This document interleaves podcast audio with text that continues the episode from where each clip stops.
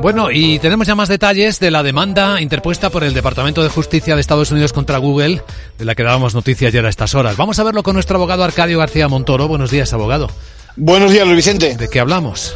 Pues se trata de un nuevo pleito que se suma a otros anteriores, el más conocido, el de 2020, que tiene por objetivo los servicios, los motores de búsqueda, ¿no? En aquel caso, atención, fue impulsado por la administración Trump y está previsto para el mes de septiembre.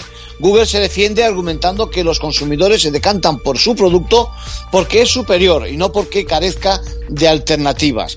Bueno, ahora la acusación liderada por el gobierno federal y por otros ocho estados actúa a una semana vista de que conozcamos sus resultados y plantea el dominio de esta empresa en el mercado digital de la publicidad, esencialmente porque impide o trata de impedir el acceso al mercado. Y en los detalles, ¿qué prácticas considera ilegales?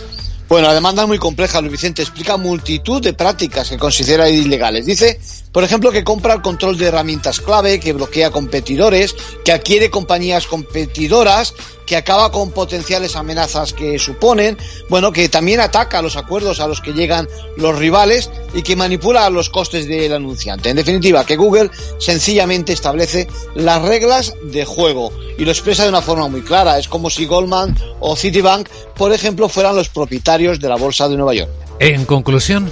Bueno, pues parece como si el Departamento de Justicia de Estados Unidos solo tuviera objetivos en el mundo de las tecnologías, porque recordemos que contra Microsoft también hay otra causa abierta y, y un par de ellas contra Meta. Sin duda. Gracias, abogado.